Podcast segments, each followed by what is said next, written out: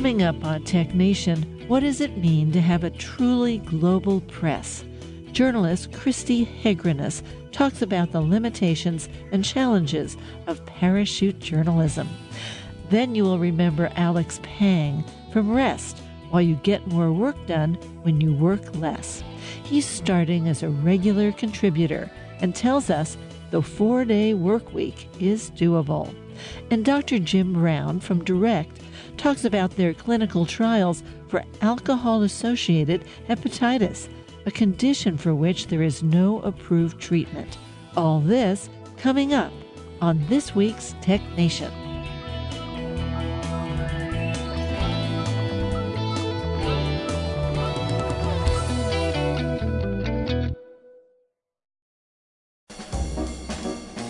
Let's take five with Moira Gunn.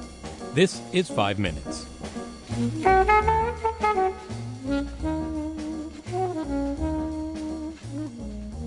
In 2010, I spoke with University of California, Berkeley psychology professor Dacher Keltner and the Greater Good magazine editor Jason Marsh about their book of essays, The Compassionate Instinct The Science of Human Goodness. I asked them, is there any question as to what makes up the elements of human goodness? Well, I think that from a scientific and also an ethical perspective, that's one of the hardest questions is how do we define human goodness? How does it apply in different cultures and different contexts? And we take something of an ecumenical approach and we say it involves all kinds of emotions and strategies. Um, but you can think about one set of the elements of goodness being about enhancing the welfare of others. And all ethical, spiritual traditions have been writing about that. And that's the science we focus on. Things like compassion and altruism and uh, gratitude and the like. And an, another very important and underappreciated part of human goodness is how humans have evolved and developed culturally these abilities to reconcile in the midst of conflict, right? How to forgive. And Horrendous to, conflict. Right. Uh, just unimaginable conflict. And that's a very big part of the story. When we talk about the elements of human goodness, we frequently hear compassion, empathy, altruism, but we also hear forgiveness, for example, gratitude, apology. All of these things seem to always include other people, one other mm-hmm. person, a set of other people. Is goodness uh, have to do with more than yourself? I mean, is that part of the basic definition? Uh, well, that's certainly, I think, the working definition that you know we've been operating by in the work that we've been doing with Greater Good Magazine and the Greater Good Science Center. It truly is about the greater good, not just uh, satisfying your own personal desire or promoting your own personal happiness, but really achieving a, a deeper level of meaning and purpose and, and even happiness in your own life through the relationships that you cultivate with others and by promoting the welfare of others. Uh, so certainly, I think by our definition and, and um, by the logic of this book and, and, of our magazine and our center, truly promoting goodness and, and living a good life is really about cultivating strong, meaningful, compassionate relationships with others. Now, where does the science come in? Well, I mean, these are. Uh, the question of human goodness is a, a, deep scientific question, right? Where is it uh, located in the brain and in our genes, perhaps, and in our nervous systems? And so, what has happened in what really inspired our center and then the science that I do at Berkeley is there's really this new movement in evolution and neuroscience to begin to understand why we act altruistically. And that's in part because there are parts of the brain and parts of the nervous system that help you act prosocially, right? Is that encoded in a particular set of genes that create those physiological systems? And we've discovered a little oxytocin gene, oxytocin receptor gene that maps to really empathetic behavior. And oxytocin's a hormone, right? It is. It's a, a peptide that floats through your um, your brain and your bloodstream that helps promote caring and trusting behavior. And there are genes that regulate those systems, and we're starting to map, inspired by this movement, some of those those genetic markers. Psychology professor Dacher Keltner and editor in chief Jason Marsh continue their work at the Greater Good Science Center at UC Berkeley, which publishes the Greater Good magazine. While researching this segment, I noticed an item authored by contributor Brooke Anderson. It's entitled Daily Quarantine Questions, so relevant now with many of us sheltering in place. There are just six questions. What am I grateful for today? Who am I checking in on or connecting with today? What expectations of normal am I letting go of today? How am I getting outside today? How am I moving my body today? What beauty am I either creating, cultivating, or inviting in today? Greater Good Magazine can be found by Googling Greater Good Magazine, not just Greater Good, but Greater Good Magazine, or through greatergood.berkeley.edu. I'm Moira Gunn. This is 5 Minutes. Five Minutes is produced at the studios of KQED FM in San Francisco. Five Minutes is a production of Tech Nation Media. I'm Paul Lancourt.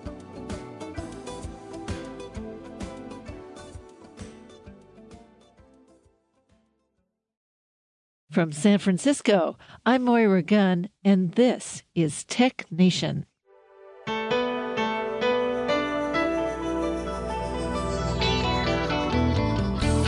Today on Tech Nation, I speak with Christi Hegranes, the CEO of Global Press, about her vision of what it really means to have a global press. Then a new regular contributor, Alex Pang, tells us how a four day work week is working for any number of companies all over the world. And Dr. Jim Brown, the CEO of DURECT, talks about how their drug candidate just may work for alcohol associated hepatitis, which currently has no approved treatment. TechNation is underwritten in part by MindK, a global software development force in a world where every business can be global. On the web at mindk.com. And now, Christi Hegranes. Well, Christi, welcome to TechNation. Thank you so much for having me. Now, there's been so much news in and around the Gaza Strip since the events of October 7th, all massively covered by the mainstream global news media and familiar and and normally carefully styled newsroom anchors suddenly show up wearing these crumpled everyday clothes. Frankly, I want to say to them, you know, if you get the polyester cotton blend, it looks like it's ironed, but that would not, that's not a thing. I think there's still styling going on.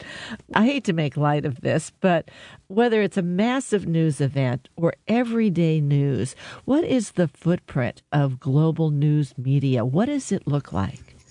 Yeah, it's a it's a great place to start. So, you know, I think the events of the past, you know, year and a half with Ukraine and now Gaza really puts into sharp focus how media covers the world and where that narrative needs to really expand. So I think for, for us at Global Press, the mentality is really trying to find better, deeper local perspectives and also finding ways to cover these communities comprehensively over time. So we're not solely parachuting in in moments of the ultimate crisis, but that we leave people with a foundation of really understanding world events and the consequences of ongoing actions. So, you know, I think all of the journalists who have been covering Ukraine and now Gaza are doing an extraordinary job and working under extraordinarily difficult conditions. In the future, I would love to see a model where the reporters of record from those communities are also of those communities. For me, I think that's where the beginnings of this really deep narrative change that we need to see in the world will stem from is when the journalists covering their communities are also the reporters of record in the moments of big global events. Let's talk about parachute journalism and let's go back to before the start of Global Press, your your nonprofit, and talk about that experience of being a parachute journalist in Nepal and why that was maybe not getting the story. Yeah, so, you know, as a kid growing up, all I ever wanted to be was a foreign correspondent, right? Traveling the world, telling its stories. And when I got that opportunity, I was really young. I was in my early 20s and I was in Nepal uh, covering the Civil War. And prior to this assignment, it had never once occurred to me that I was not the right person to tell these stories. I just assumed that, of course, I was. These were my stories to go out and to get. And, you know, I was in country for just a few days when some of the the just the perils of foreign correspondence really began to occur to me. Parachute journalism, in particular, uh, which is the particular brand of foreign correspondence that sends outsiders into global communities for very short periods of time, typically in times of crisis. And parachute journalists, you know, for all of their good intentions, often don't speak the language, don't have much social, historical, political context. And there's a lot of just logistical barriers in place that prevent you from getting the story. In my case, I did not speak Nepali. So I had a translator who was employed by the government who was translating all of my questions and then all of the answers. I wonder what went on. yeah. You, you very quickly realize that you are absolutely not in control of the accurate information that you would like to be. And so for me, it was really a matter of realizing hey, I am not the right person to be telling those stories. And in fact, I was surrounded by incredible local journalists, local women in particular, who did have that capacity to tell real, true stories that not only the world could benefit from, but also that people in Nepal could benefit from, right? That's one of the I think fundamental flaws of foreign correspondence is that it's fundamentally about people that it isn't for. So you end up with a real chasm between who you're reporting about and who that journalism is going to. So that was kind of the early inspiration for what later became Global Press. In fact, you almost missed the real story. I did, yeah. So after being in the capital city for a little bit, I was in some more rural parts of the country and I ended up uh, meeting this woman named Pratima who lived in uh, a, a small rural village mostly occupied at the time by women and children and some elderly people. And it was in those conversations with Pratima where we got to talking about some health issues in the community and kind of the, the trek that some women uh, in the village were making to the local health posts on a regular basis. And she told me about something that she called love's disease. And I was like, love's disease. I've never never heard of this before. What she ended up describing was women in the village becoming ill after their husbands who were working abroad would come to visit, right? And this trend is largely still accurate in Nepal today that a, a, good portion of adult men work in India or they're migrant laborers in the Middle East. And it occurred to me in that moment that what Pratima was describing was not something called love's disease. It was it was HIV. And this was in 2004 when Nepal still claimed a near zero incidence of HIV, but there were also no testing facilities in the country. Uh, according to UNAIDS at the time, there was like 700 cases ever documented in Nepal. And so, you know, in that moment, my my foreign correspondent brain was like, "Yes, here it is. Here's the story that I came here to tell. Now all I have to do is sit down with these, you know, Nepali women and ask them about, you know, their sex lives with their husbands and if they think their husbands are visiting uh, through my interpreter through my official government interpreter yes this is good uh, and you know would you believe that they didn't want to talk to me about that and so i ended up in a moment of just quite genuine frustration asking pratima to do it handing her my notebook and my pen and saying like can you please ask them like these questions can you please get the information that they won't share with me and I think what was pretty remarkable about that experience is that she did. She went out and she did it. And I later had what she had written translated, and it was absolutely a piece of journalism. And it was kind of in that moment that I realized the model for international journalism can and should change. We have to shift the power dynamic away from sort of these global, sort of superstar international reporters and to people with the proximity and the access to tell us the real true stories that local communities deeply need. And also, these are the stories that can really advance global narrative change at the highest level so that we can all really better understand the world and our places in it. Now, the idea is the development of local journalists who understand the story. And everyone has pretty much experienced hey, the boss is coming around, or very important so and so is visiting, so get things cleaned up, put a smile on your face. And when journalists visit, and I have had this experience myself, this can happen. Things are very cleaned up. But the thing about local reporting is uh, nobody cleans up for you or can for long. Yeah, I think there's a real, there is not only an unvarnished access to truth, there is also really a deep rapport and contextual understanding that can happen. Uh, I'll give you an example. We have a reporter in Zambia. Her name's Prudence. And Prudence really specializes in she's a sex reporter, right? Which is not a thing you find a lot of in Zambia. She no. tells some extraordinary stories about women's you know bodily care women's health care just the cultural ritual etc and some of the consequences that has for women and I firmly believe that she's the only person on earth who can tell these stories because she speaks six languages she can deeply connect with these local women from a place of lived experience as well as deep respect, not the outsider's judgment of like, oh, you shouldn't do that, or I think that's weird. She can deeply connect with these sources. And then she has the training and the platform through Global Press to tell those stories in a really dignified and precise way. And I think that you see that playing out across the world that when local reporters become the journalists of record, we truly have the opportunity to see the world outside of the sort of war, poverty, disaster, disease lens that media sort of thrives on. You're listening to Tech Nation. I'm Moira Gunn, and my guest today is Christi Hegranes, the CEO of Global Press, a journalist and Ashoka Fellow. She is also an adjunct professor at Georgetown University. We're talking about her book, Byline How Local Journalists Can Improve the Global News Industry and Change the World. Well, as a journalist, I know what byline means, but not everybody knows what a byline is. So, the byline is those uh, few very important words at the top of the story that tells you who wrote and reported the story. And I think too often in international news, the byline of the story doesn't necessarily reflect the local person who was deeply responsible for that storytelling.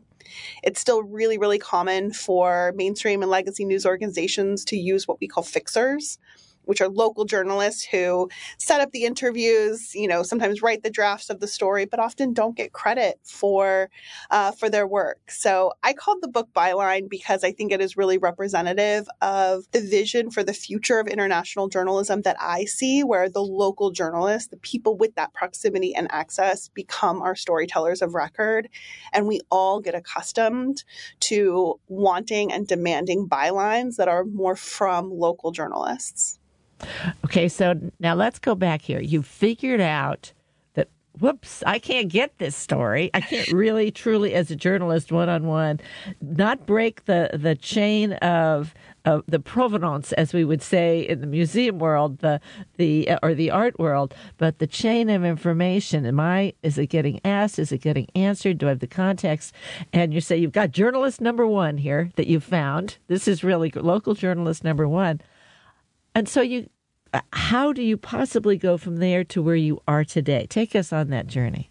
So I left Nepal uh, shortly after that experience with Pratima, and I moved to San Francisco. I just finished my master's degree at NYU, and I took a job as a feature writer at a, a newspaper in San Francisco. And it was a really cool job. Actually, so much of the internal structure of Global Press is actually modeled off of that structure. But, you know, I just couldn't get this idea out of my head. I couldn't get this idea out of my head that international journalism was broken. And I think that at, you know, the very wise age of 25, I was full of the gumption that told me that I was the person who could fix it. it's a good age because you don't know a lot then. exactly. My mom often says I was young enough and dumb enough to do what I did next, which was quite literally quit my job and walk across the street to a bookstore. And I bought a NOLO guide on how to start a nonprofit. And here we are almost 18 years later, where Global Press has trained hundreds of women around the world. And we currently operate more than 40 independent news bureaus in some of the world's least covered places like Rural Democratic Republic of Congo or Northern Haiti or the Arkhangai province in Mongolia. So, you know, I think over these 18 years, there was certainly a big period of trial and error, right? But also a real commitment to this idea that all local journalists truly need is training and access to a credible global platform where they can, in fact, become the journalists of record. So at Global Press, we think a lot about what are the current barriers to entry that keep these local journalists out of the global media system. Across almost every media market on earth, women are underrepresented, right? So that became the first core focus of Global Press. All of our reporting spots are reserved for women and people who identify as women. And from there, you know, we continue to break down what are the barriers to entry. At Global Press, English is not a requirement to work here. We operate our workplace in seven different languages every day because the ability to speak English is one of the biggest gatekeepers, keeping incredible local journalists out of mainstream and legacy newsrooms. So we really look at what are the barriers to entry that are keeping exceptional local journalists kind of stifled where they are.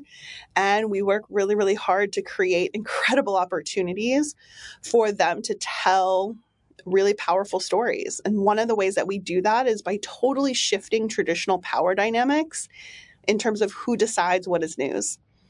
Sitting here in Washington, D.C., I don't make assignments. We have a non assignment policy. I never say, hey, from my chair in Washington, D.C., I know today what the biggest story in Zimbabwe is. I have Zimbabwean reporters for that.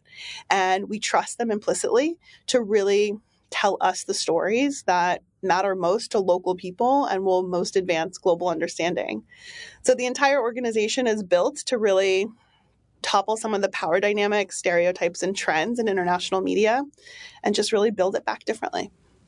Now, I have to say the structure is not that much different from publication and and news service. You've got the the Global Press Journal, which you publish yep. online. You've got the Global Press News Service, which delivers stories, and you also have a global press style guide. And I have to tell you, if you think everybody's just out there writing and saying and doing what, everybody's got standards, everybody's got this. Right. Now, break it down for us. What's on the journal? What's on the Global Press News Service? And what's in the Global Press Style Guide? Yes, all uh, super important features. And there's one additional one, which is the Global Press Institute. This is sort of the fundamental entry point for reporters coming into global tr- global press. That's where we train reporters in our style and our standards of, you know, dignified, precise reporting, accuracy, deep, deep fact checking. So everyone comes in through Global Press Institute they're trained. And then we employ 100% of our graduates to work long term for our publication, Global Press Journal. At the journal, we have a couple of just really core foundations. One is that non assignment policy I mentioned. The second is we're real believers in high quality employment of journalists. So, what? Who has a job? few people in journalism anymore. right? And it's so easy to really lament the poor quality of journalism in our world without really taking stock of the fact that most journalism jobs are actually quite poor quality employment. So we come at this in a variety of different ways, including our duty of care program, working really hard to make sure that our journalists are safe and secure, not just not dead or not arrested, but actually like safe and well and they have access to you know mental health services and other things that they need to truly thrive in the profession over time and then the distribution piece is really important, right? As I mentioned, um, we work in seven languages every day. So reporters write and report in their local language. And then we work with translators and interpreters to also produce an English language version of that product. And then we distribute our stories for free across the world. We have partners like teeny tiny local rural radio stations in the Congo and PBS NewsHour here in the United States. So we really work hard to get our stories, exposure to our stories really maximized. Uh, and then we also do a lot of targeted reach, making sure that, you know, key populations of people around the world get access to these stories. And then, you know, we are able to really just sit back and watch the world change as people have greater access to information about people and places that they didn't before. It just seems so easy. when you say it like that. Uh, um, here's here's one great example that I, I, I, saw in the book. You pay your journalist, obviously, and in today's world of electronic payments, that seems so easy. Uh, but I'm thinking of Zimbabwe here. Tell us what happened there. Yeah, you know, um, getting salaried payments to reporters across this many places is actually one of the biggest challenges in you know day-to-day operations at global press just from a logistics standpoint you throw in uh, what happened in 2018 in zimbabwe which i write a lot about in the book where overnight the zimbabwean government really just changed US dollars. So citizens at the time had access to US dollars in their bank account. Uh, and just overnight, the government said, you no longer own US dollars. We've converted it into this new random currency type called RTGS. And, um, you know, people lost their life savings. They took their, they literally took their bank accounts and changed them overnight. It's one for one. It doesn't say, in our case, it would not say US anymore. It'd say RTGS. That's right. And these this is money you've sent them and they have from wherever they have it Every, everyone in the country, you know, they're no longer dollars. That's right. And at the time, the Zimbabwean government was claiming that the, the ratio exchange was one to one. Uh, in fact, in a very short period of time later, it was, it was about 900 to one. Uh, so for people who, you know, had their life savings in, in banks, it was reduced to almost nothing. And so when that happened in 2018, we were sort of faced with two challenges at the same time. One was, you know, on the phone with reporters saying, like, hey, we don't have any money. We got to you know find a different way to get access to our salaries. And two really trying to cover it in in a way that you know we had we had a lot of trouble getting the attention of international news markets um, on this story. And one of the things we heard repeatedly was oh you know this is too complicated. Whatever's happening there is too complicated. And one of the points that i make in the book which turned out to be one of the more controversial statements in the book that i wasn't necessarily anticipating was you know, if something like that had happened in a country or in a place where we had been preconditioned to believe that people in those in that place deserved wealth, it would have been a story right? If that had happened in France or Canada, the world would have been outraged, right? Now, years later, economists are unafraid to call it theft, right? Absolute theft on the part of the Zimbabwean government where they stole from their citizens. But at the time, when we were, you know, explaining the story, pitching the story out to international news partners across the board, people were like, well, that's too, that's too complicated. And I think it's a really great example of how legacy and international, you know, major news players really missed what was the biggest story on the continent for a significant period of time because they didn't have access to local reporters who would really be able to break down and explain what an extraordinary occurrence it was when it happened. Well, we're talking about money, and this reminds me that you cite five essentials for journalist security cash, got to have cash, protective gear, safe transport, the ability to opt out, and foresight. Let's talk about those. So, at Global Press, one of the the central components to how we do work every single day revolves around what we call duty of care. I've been speaking with Christi Hegranes, the CEO of Global Press, about her book, Byline How Local Journalists Can Improve the Global News Industry and Change the World. We'll talk more after a break.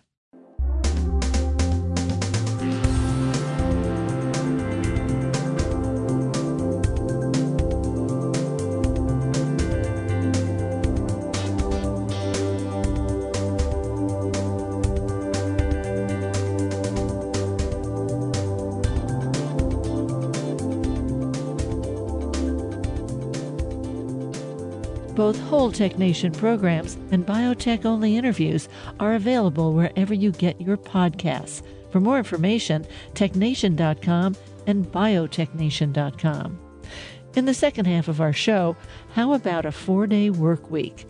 New regular contributor Alex Pang tells us how it can work and progress with alcohol associated hepatitis. Stay with us.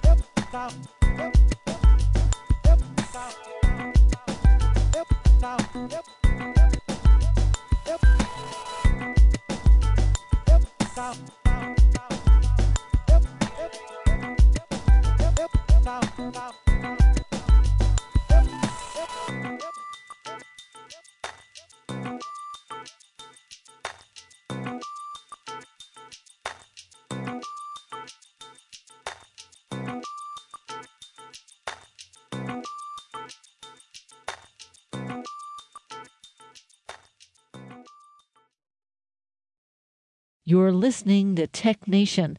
I've been speaking with Christi Hegranes, the CEO of Global Press. Her book is Byline How Local Journalists Can Improve the Global News Industry and Change the World.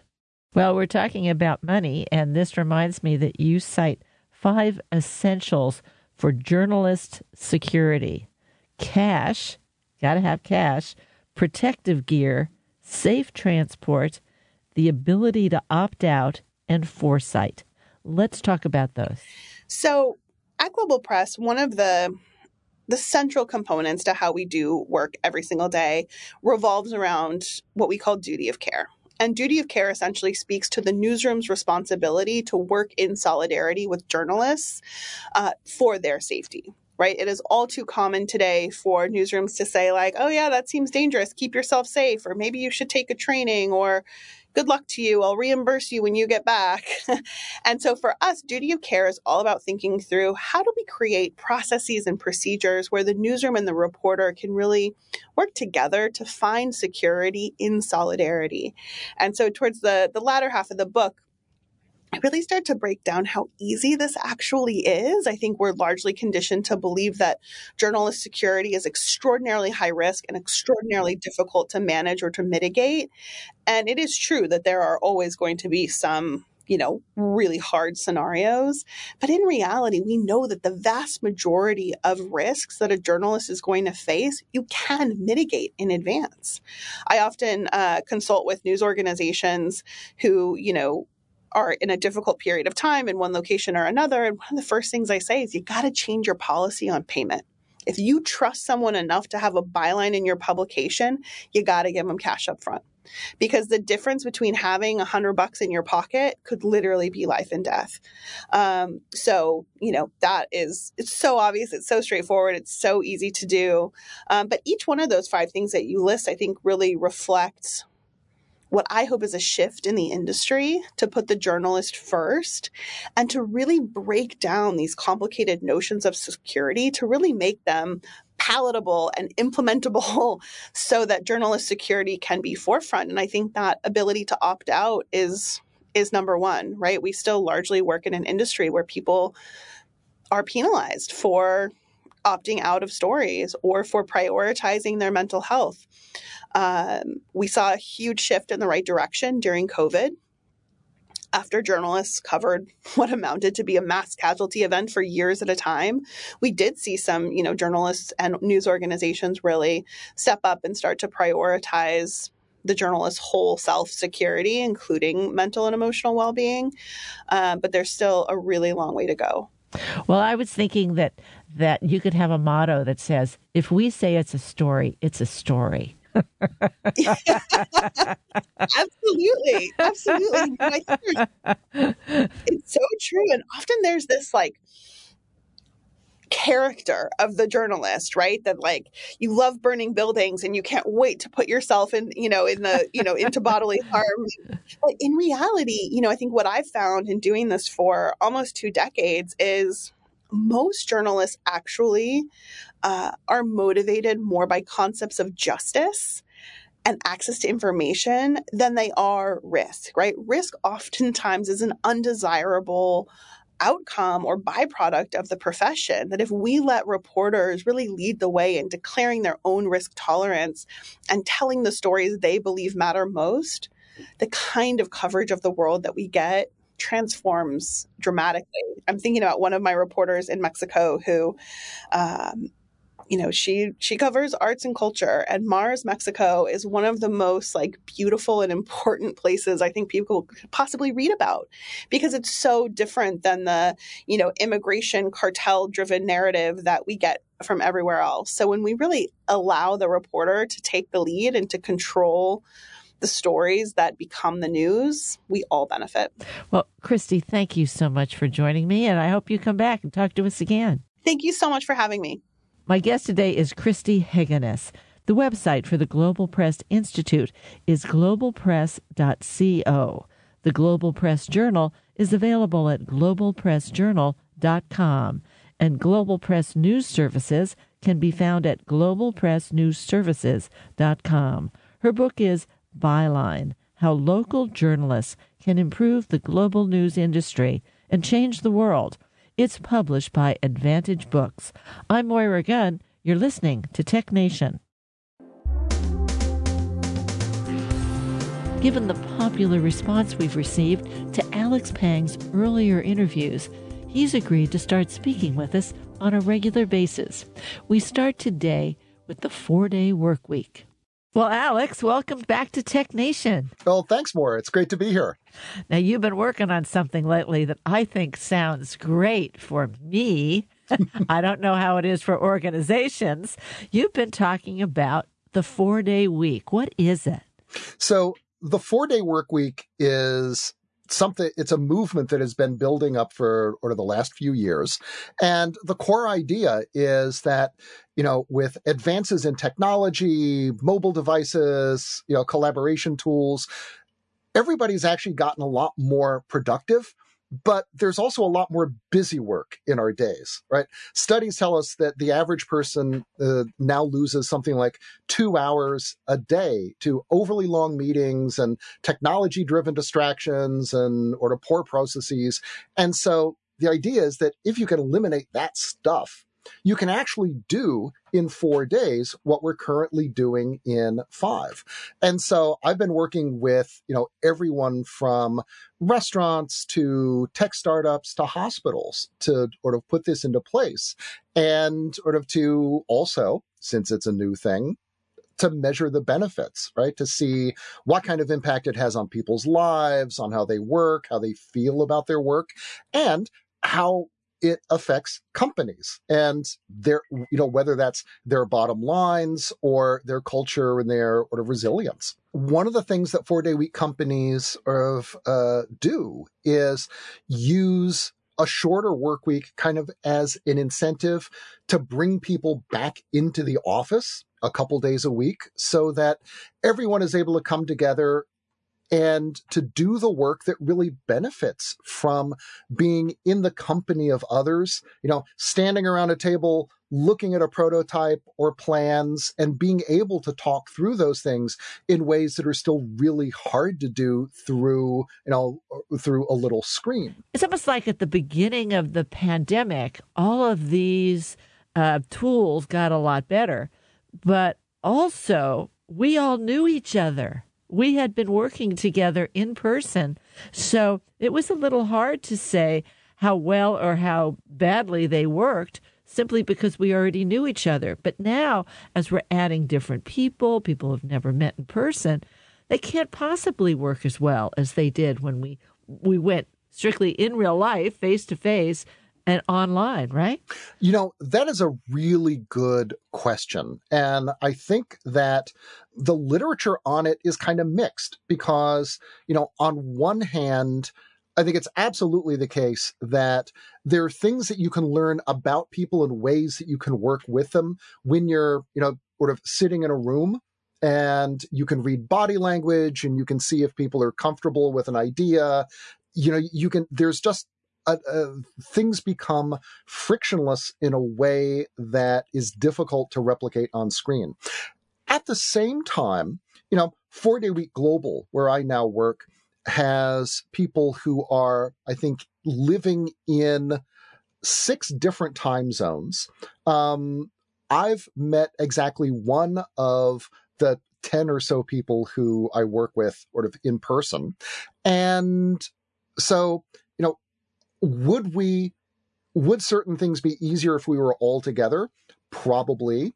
On the other hand, are we able to have a kind of global reach to be able sort of to talk to people in different parts of the world and to be able to sort of sort of thanks to you know sort of the miracles of collaborative tools and sort of you know and and free video to work together in ways that would have been really difficult, you know, even a decade ago?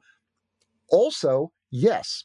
So, I mean, I do think that there is, but, you know, I do worry some that, uh, that people who are just starting out in their careers, you know, people in their 20s who, you know, for whom going, going into the office used to be where you didn't just learn how to work, but you also kind of learned how to be right? It was about learning how to be a certain kind of professional, absorbing the craft that you don't pick up in books or and you can't just pick up from a spreadsheet or project management tools.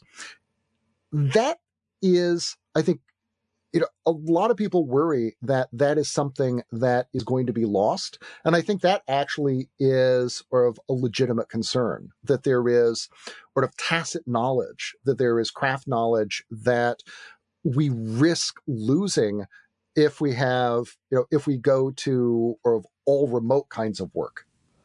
Now, the question is I mean, while you're working on the four day work week, I'm working on the three day weekend. You know, so I'm looking at I'm looking at gee, can we put that all into one four day work week that are continuous? And which four days? Because I know uh, frequently I will interview people here in San Francisco. I will interview them, and they're in Australia or they're in India or they're in New Zealand. And if it's the afternoon here, it's the next morning there. And it works great. Mm-hmm. Only that means if it's a Thursday here, they got to go to work on Friday. So how do you decide what what days work? You know, companies usually will uh, let the market decide. So there were some industries where Fridays are already kind of a quiet day, or maybe not a lot happens on Mondays. And so the kind of the rhythm of the industry and the expectations of your clients already kind of set a pattern during the week that um, sort of determines which day you can take off. In other cases, if you are let's say a retail establishment and you know you got foot traffic coming in 5 days a week or you're a government office you might do something like have two teams where you know, one is on Monday through Thursday, the other is Tuesday through Friday. And so, as far as the rest of the world is concerned, you know, it's business as usual, even though everybody inside the company is able to or enjoy a four day week. And so, you know, and you even see different parts of the same company adopting different sorts of schedules. So in a software company, you know, the developers, the software engineers might be all over a four day week where everyone's got Friday off and, you know, you no longer have Friday software commits. So you've got bugs, bug reports coming in over the weekend, but the customer service team, who you know is always wants to make that next sale or respond to the next customer.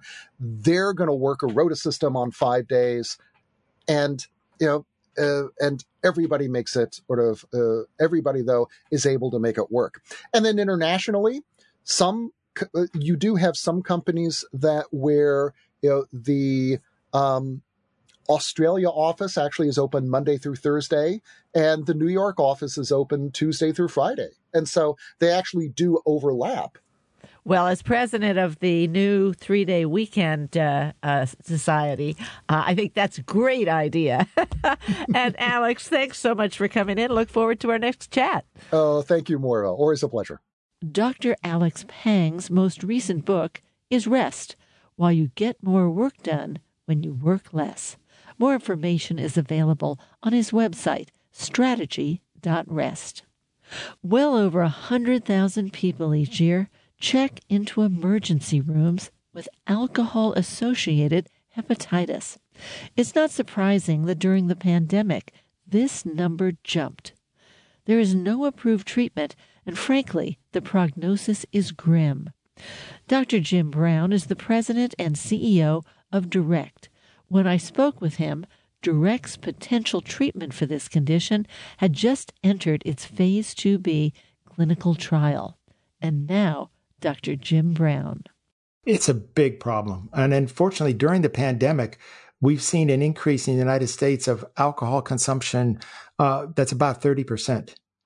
And this has been associated with, as well, um, hospitalizations due to alcohol have increased by about 50%.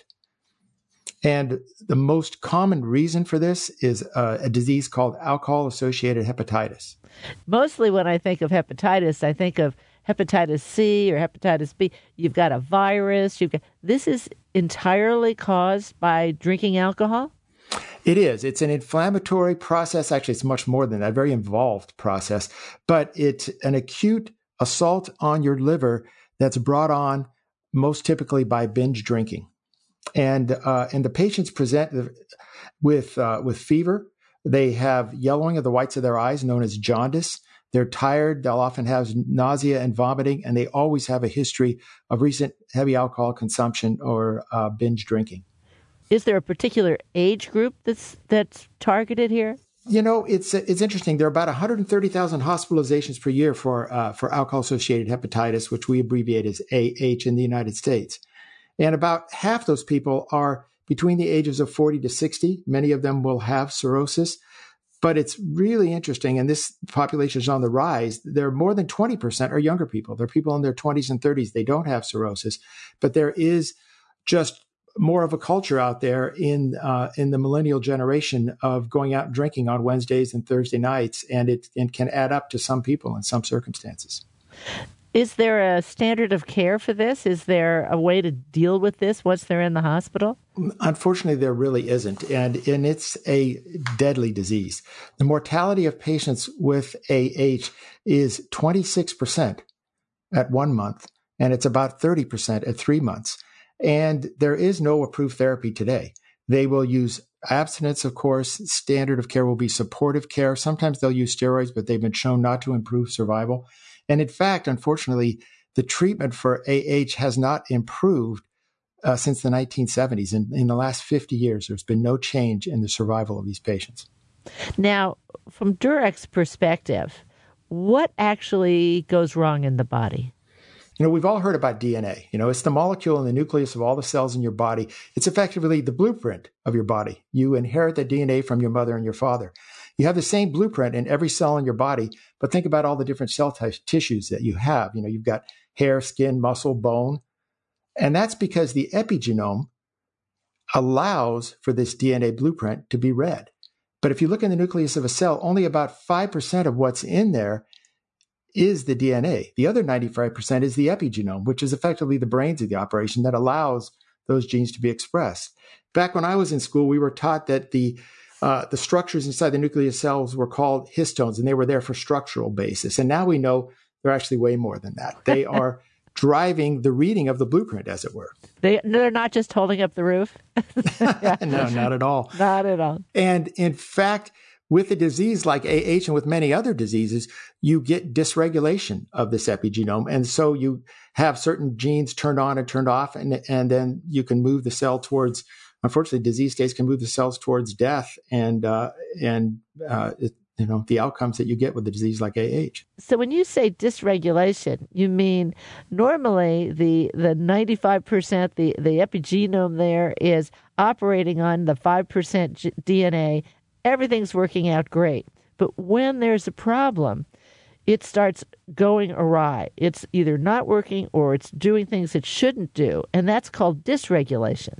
That's absolutely right. And we, until now, have known very little about it. We do use um, medicine that changes the epigenome in the field of oncology to kill cancer cells. What you do there is you go in and you disrupt the epigenome and the cells will die.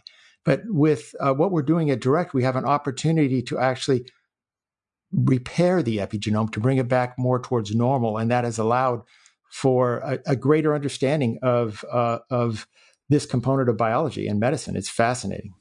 I'm assuming with alcoholic hepatitis that your liver isn't working anymore. So we're talking about this dysregulation inside liver cells. So uh, when this goes awry, we're talking about liver cells that aren't functioning anymore. And then I guess your liver isn't functioning anymore?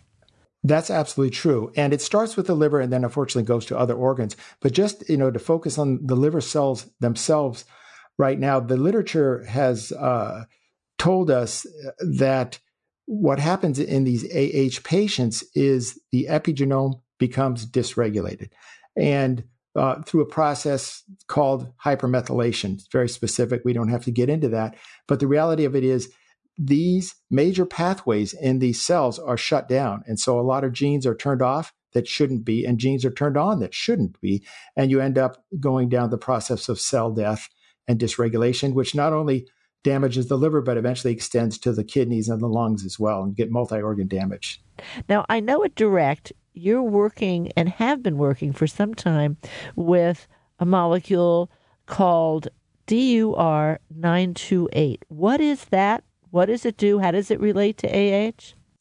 Yes, DUR928, it's a naturally occurring regulatory molecule that's found in all of us, actually. In fact, we've looked at it in, uh, in many different species of mammals, from uh, things as small as mice and hamsters all the way up to monkeys, dogs, pigs, and humans, and we all have the same concentration in our body.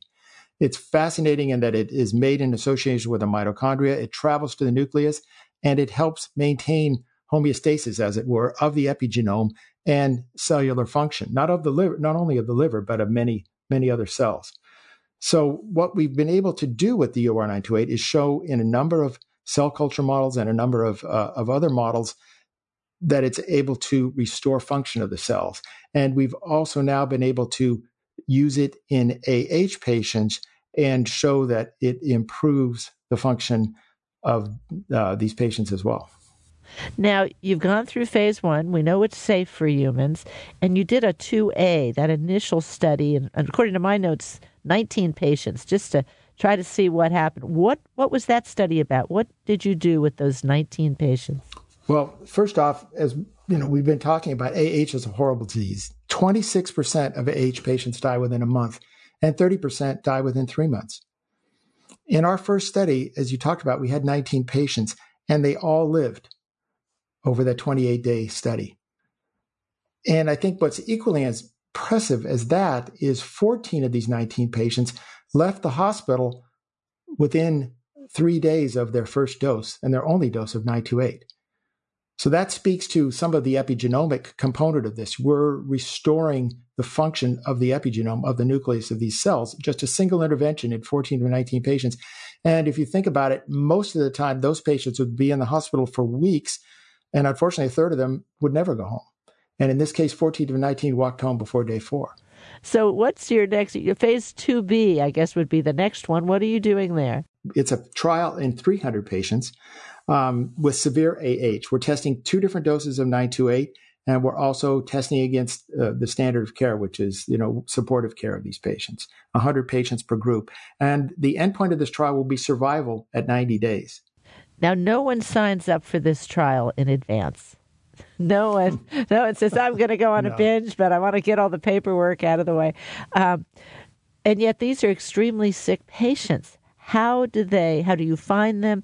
And how do they, how are they able to give their consent to this uh, entry? Uh, that's a really good point. You know, we have explored the potential of DUR928 in a number of acute diseases, things like sepsis or acute kidney disease, and we can talk more about these later. But the reason we selected AH for our first indication is because, unlike a, a stroke, for example, where if uh, I had a stroke and I had a twin brother who had a stroke, and there was a 12 hour delay between myself getting in there and my brother got in there 12 hours earlier, he's going to have a better outcome just because of supportive care. So you had a lot, you have a lot of patient variability in, in stroke trials and sepsis trials and kidney trials. And you see these with with you know very difficult uh, paths to approval for drugs in these areas. With AH, the disease is a very insidious disease, and and the people die over a month or two months or three months, but it's a very slow process. So that's the circumstance that is different with AH. It's a slow, insidious process that if one can intervene, potentially one can make a difference and save someone's life. Now, what other diseases or conditions are caused by these kind of problems with the epigenome? That might be helped with DUR 928. Yes, the diseases we're looking at and where we have tested this in various models and shown that it helps is in, in diseases like acute kidney injury or in diseases like sepsis where you have endotoxin, you know, super high amounts of endotoxin, or things like overdose of, of Tylenol or acute pancreatitis. These are all cases where 928 has been shown to work. In some of these cases, we don't know yet whether there's hypermethylation. So this is a case where the drug is maybe leading the uh, the the way forward in the in the path for under, better understanding of the disease. It's it's kind of a hand in glove thing. We we understand in some cases there's hypermethylation. We can move in with DUR928 and help treat the epigenome. In other cases, we know DUR928 helps in this, at least in this animal model, should be able to help in humans and then we'll go in there and then find out whether or not there is hypermethylation. I think this is fascinating. Usually we think there's a condition, let's give the person the drug, let's see if it cures what it is you're saying. Sometimes just giving the drug gives us information about how the whole system works. Absolutely. Yeah, this is a, this is a very different uh, way of thinking about medicine. Uh, you know, I was raised and, and, and, and went through school during a time when when drugs were much simpler. You would simply have a drug like a like a statin, for example, that, that inhibits one of the enzymes in making cholesterol. So if you have high cholesterol, you give this drug, it reduces the production of, you know, of, of cholesterol at that one point, but you get buildup of, of, you know, predecessor molecules and you get side effects and all the rest of these kind of things. With DUR928, we're changing the whole set point uh, of a cell. And uh, because of that, which is another fascinating thing about this.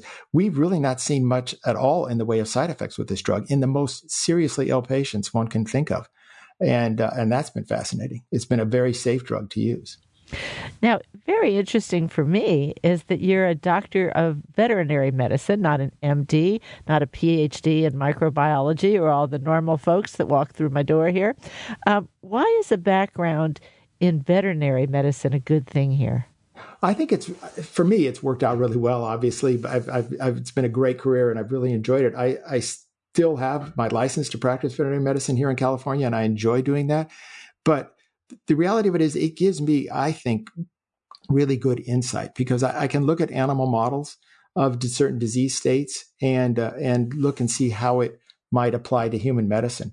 And uh, and we're all, you know, we like to think of ourselves in such a different way as as humans, but we're all animals, right? Humans are, are, you know, five to six foot primates typically walking around, uh, you know, and with veterinary medicine to get the great opportunity to be able to understand the, the physiology and, and disease circumstances uh, of primates, but also of, you know, horses and ruminants and uh, dolphins and all the different kind of species that are out there. So it's a, it's a, it's a great multiple, uh, you know, approach to, uh, to disease. But yeah.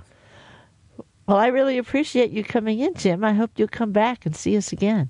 Oh, thank you so much, Moira. I really appreciate an opportunity, and I look forward to it uh, any time.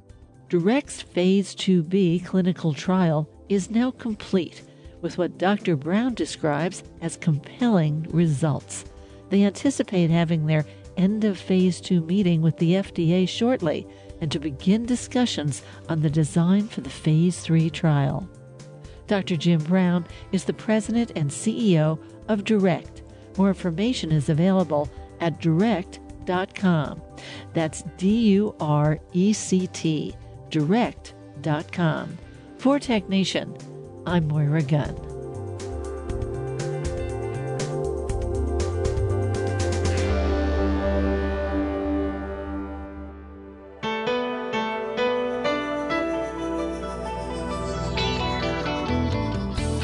Tech Nation and its regular segment Biotech Nation are produced at the studios of KQED FM in San Francisco.